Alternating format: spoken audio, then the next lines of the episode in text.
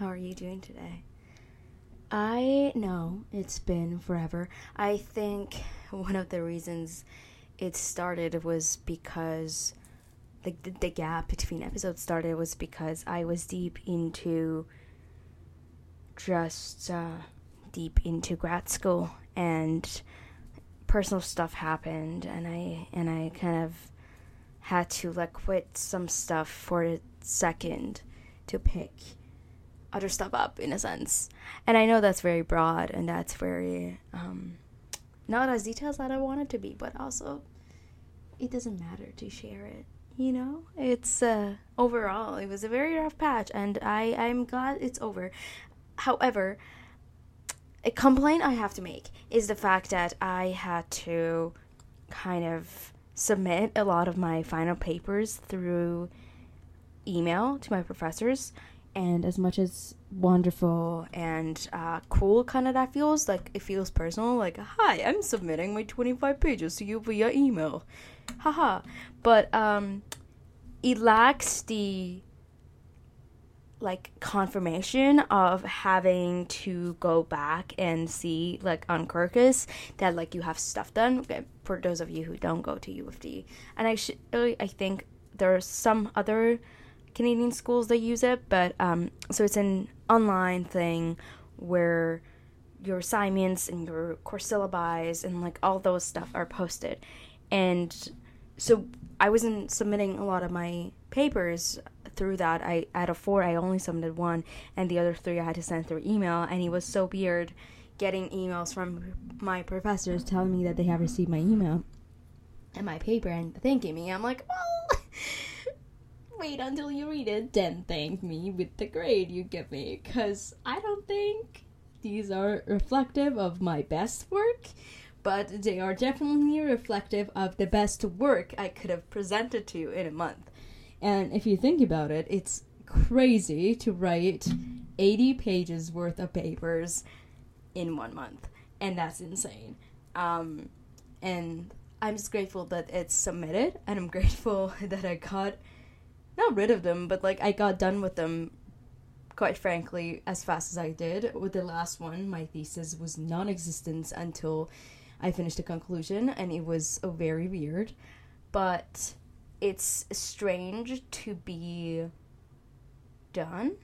Um, a lot of my friends opted out to have a summer course, but knowing me, I was really in love with my four courses, so I, I, I did that, and and it's weird to be over with it. So officially, well, unofficially, I'm done with my MA. I won't be fully done until uh, until graduation, but you know, unofficially done.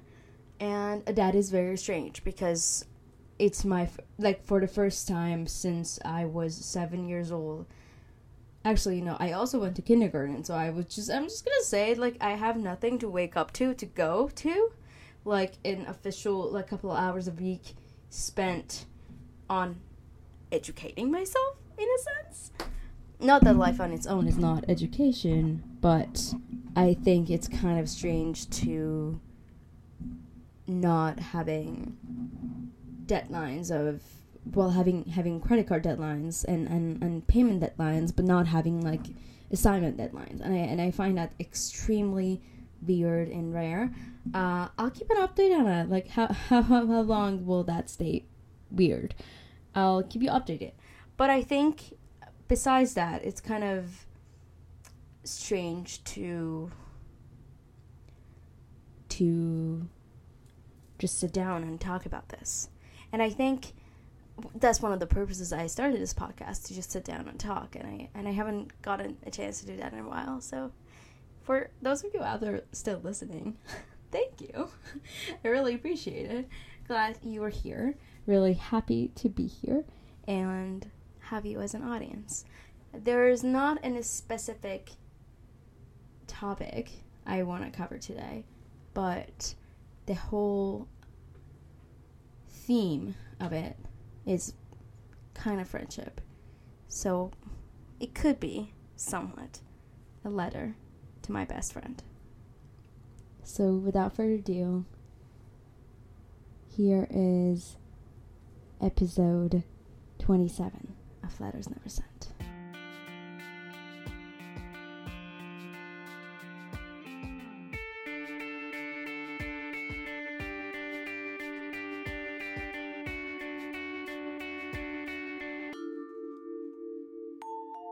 Letter number 27 To whom it may concern. It's been a while since I sat down to kind of think, kind of point out how grateful I am. And I think a lot of times it kind of gets embedded in in the uh, messiness of, of life. And recently, with the papers I had to write, I had to dig deeper into what I'm really into. And then when it comes to picking up paper topics that your professors push you to pick yourself, like it's not like undergrad and they give you a list of things you can pick from and then you, you go for it. And it's it's you who come up with it based on like a novel you've read, based on what you've studied in class, based on a presentation you were really into, based on like a paper you read in class that really spoke to you. And I think while you're figuring out what you want to write your paper about, it's kind of even though hear me out, I am quite not gonna lie. I will miss being around my friends. I will miss being around professors, people who I still believe that really understand me to a certain extent um, better than myself and my family at, at, at some point just because they've seen me being vulnerable in person like they've seen me sharing vulnerable stuff in class um, because of the comfort of its temporality but also like the comfort of knowing that these people to some extent will connect to you. And that's besides the point but i think it's weird to be grateful for for being over with like stressful deadlines because just expectations that you have yourself of yourself as a student is like so much different than expectations of yourself you have in real life. And it takes you like a very long time to realize that and it takes you like quite frankly like the greatest heartbreaks and the greatest like letdowns um, to to to finally see the fact that these two things exist simultaneously in different lanes. And they they are both you. You you're living in both of them but one does not overpower the other. In fact like the real thing which is like the the main line you're you're you're remaining in besides the line that you're coexisting in it which is like a school line education line is they're two different things. Of course they overlap with with your presence in them um, but they are two different things.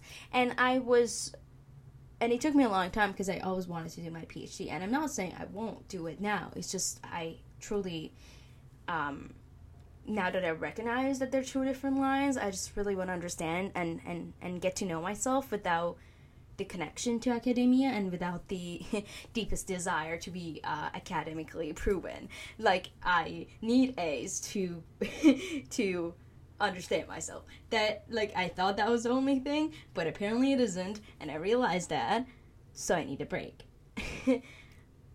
but but I'm grateful. Like but back to the papers and like coming up with your thesis and all that, I think one of the greatest important thing is that you um, first of all, I had the pleasure of being in four classes that I really felt connected to a the material, b the professors in certain extents in different uh, in different perspectives, um, but also see in a sense that um, I was learning things that I really wanted to learn. Like I was like, oh, the tuition is finally worth it.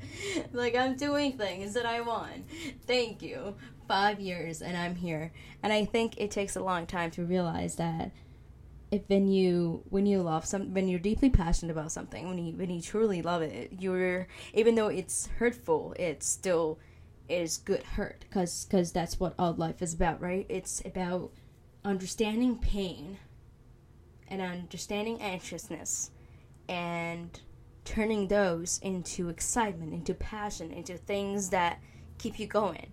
And i think one of the greatest strength that my masters has taught me besides the again the immense group of, immense love from a group of people that I barely knew but I knew a lot and, and I know a lot right now is the fact that you, as long as you're in a room, as long as you are given a chance to speak, and as long as you are, you feel like you're being heard, um, by like people around you, by by the way they they they show care and passion and love towards you and what you say and what you stand for.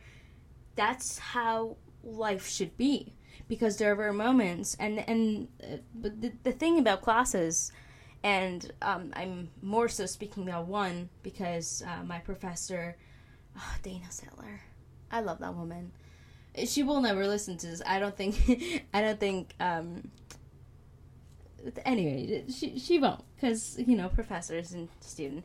But um, uh, th- she did a beautiful thing where she had a weekly check in with us. And I find uh, so did other professors, but in like different ways, right? Like the the weekly check-ins for other professors usually include more so the um, the text itself. Like, what do you think about a novel, or like what really stood out to you? What topic do you really want to talk about a novel today?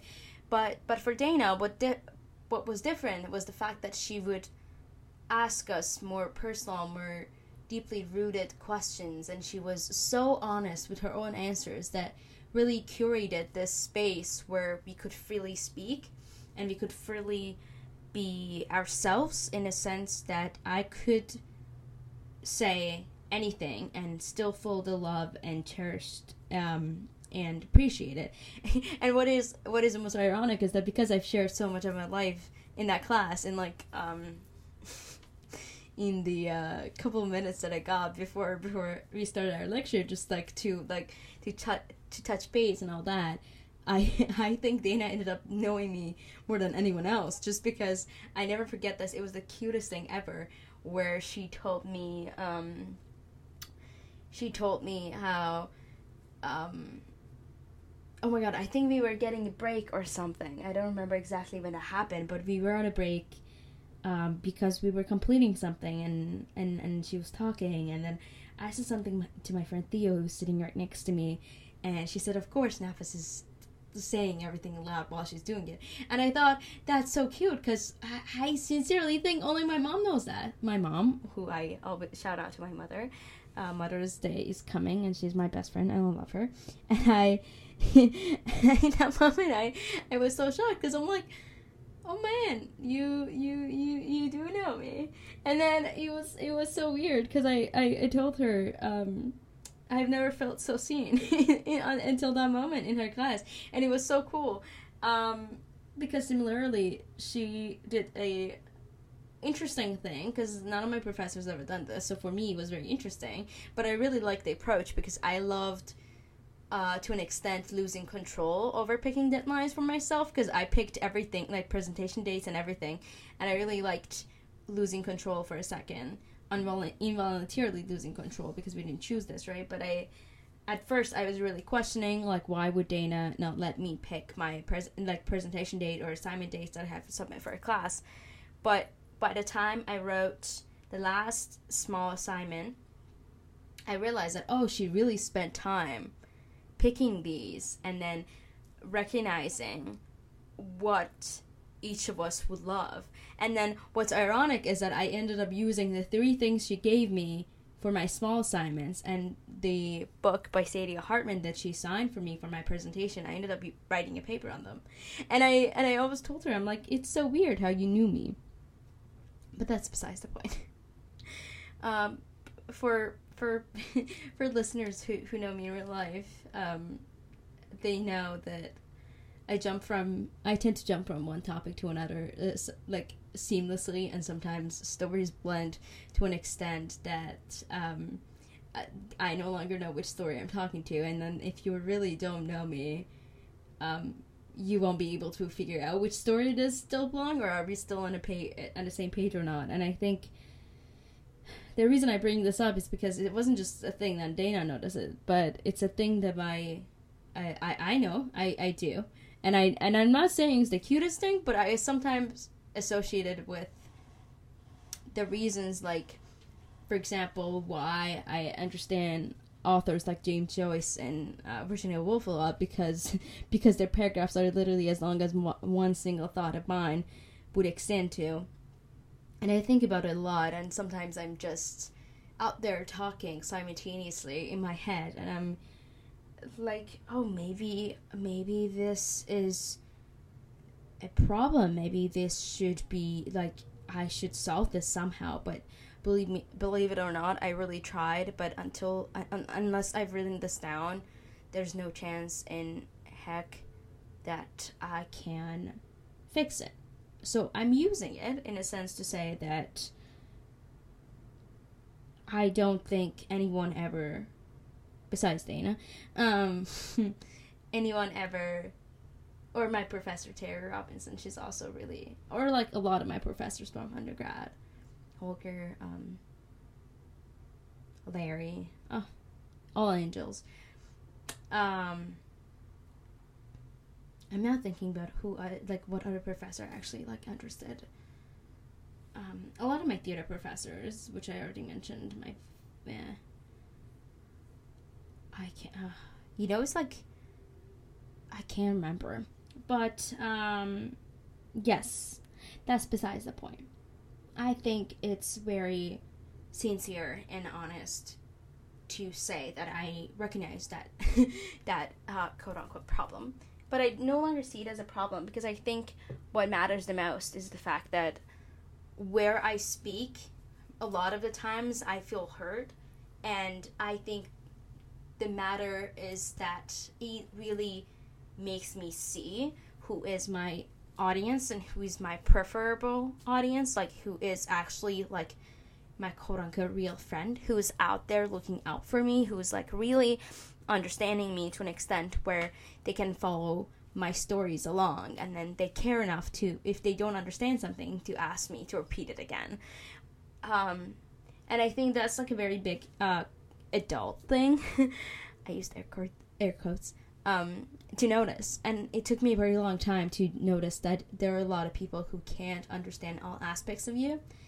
Um, there are a lot of people who you cannot compare yourselves to because now as it um, graduated, uh, uh, uh, well, not graduated, done with grad school for a while, grad person, grad person, grad student, I, I recognize that because I've been in a room where people come from extremely different backgrounds, different age gaps, um, yeah, um, you just constantly, instantaneously in a room with multiple people who don't know you, but the way that they treat you really speaks truly to the way they are. And I've ended up finding so many wonderful people that were amazingly nice and appreciative and like even when you when they call you like intelligent or they call you out when you're doing something wrong it's not out of out of the mere fact of being mean or unfair but the mere fact that they want you to succeed and they want you to take steps forward. And it's a very long uh, like for the longest time i thought because i had like my whole batch of um, bad memories and bad friends uh, and um, just you know like everyone else because life be like that sometimes. Um, i sincerely thought anyone but my mom cannot understand me. And I still think that. Like, I think 98% of the time, the only person who can actually fully understand me is my mother. Hence why she's my best friend. Um, and I'm so sad that I, when I was younger, I would I would deny that, and now I'm just like proudly praising it everywhere. I'm like, yeah, my mom is my best friend. Like we say, we tell each other everything, and then everyone's just like, like everything. I'm like, yeah, like everything, and um, there's so many times where I where I'm like, oh, wouldn't it be nice to have, I don't know, like someone my age who's my best friend? But then I realize that it's not the age that matters, right? That's what grad school taught me. It's not the age, it's not the, um, it's not anything. It's about being in a room, being at a table, sharing a cup of coffee, um, sharing a thought with someone who you feel that no matter what is hearing you out to an extent with open mind and is being appreciative and being communicative and you feel as though you are seen, loved, cared for, all that in in an instant and all simultaneously all existing at once. And I think it's it's unfair to just sit there and say like, "Oh, it will happen to you eventually." It's extremely hard. There are so many times where you develop friendships and you think they're close and then a distance makes it extremely hard. Um, there are so many times that that distance can be metaphorical, physical, um, just the mere mere fact that uh, adult life can take you hours, uh, cities, um, or even just years away, and you could just even live in the same city at times, and even in the same area, and even share like the same buildings and everything, and still don't see each other and that's completely fine. Not because you don't want to make time for them, but sometimes to an extent you're just like, who is more important than myself, first of all. And if to an extent I'm just so overwhelmed with the excess everything, then I will pick myself. And that should be fine that should be perfectly fine. And it took me a while to notice that, and the reason this episode is called Potentially My Be- Best Friend is because. Not that she's my potential best friend, she is my best friend, but because I've learned so much so from my mom in the past year, uh, as much as like any other adult person who I've shared a classroom or a kitchen or or just like um, a lounge with in in grad school and i think it's not about the shared space or like oh we had similar backgrounds or like oh we're all queer that's why we understand each other that i'm not saying that won't do anything with it obviously it won't um, shared grounds is always amazing but it always goes back to that idea of lines that i was mentioning that I was talking about at the beginning of the episode, where I said you can be in multiple lines at once. And it's the same thing with um, friends and family and loved ones you have in your life. And sometimes you're sharing one single line with them while simultaneously existing in other ones. And you may feel as though because you don't share as many lines with them as you should, you're in the wrong or they're in the wrong. But that's not true. Sometimes you just um, need people for a little while. Like how you are. The mutual line that you and your coworkers share is the place of work. The mutual line that you and your every person like mm, every classmate from your MA class, like the 28 people of us, share is us completing our classes. And, you know, those little things. And I think they made us think sometimes that when we were growing up, especially as a woman, that your line has to be unique. No one has to share that with you. But that's not true. A lot of times we are in it with other people, we are existing in the same wavelength as other people and we share the same dream, maybe to a different horizon, but uh, similar dreams. And that is okay. Your dreams are not what make you unique. You are. And that's what I learned from my mom. Without further ado, I want to thank you for listening thus far and wish you a very, very, very happy start of Startup Week. Sincerely, Navas.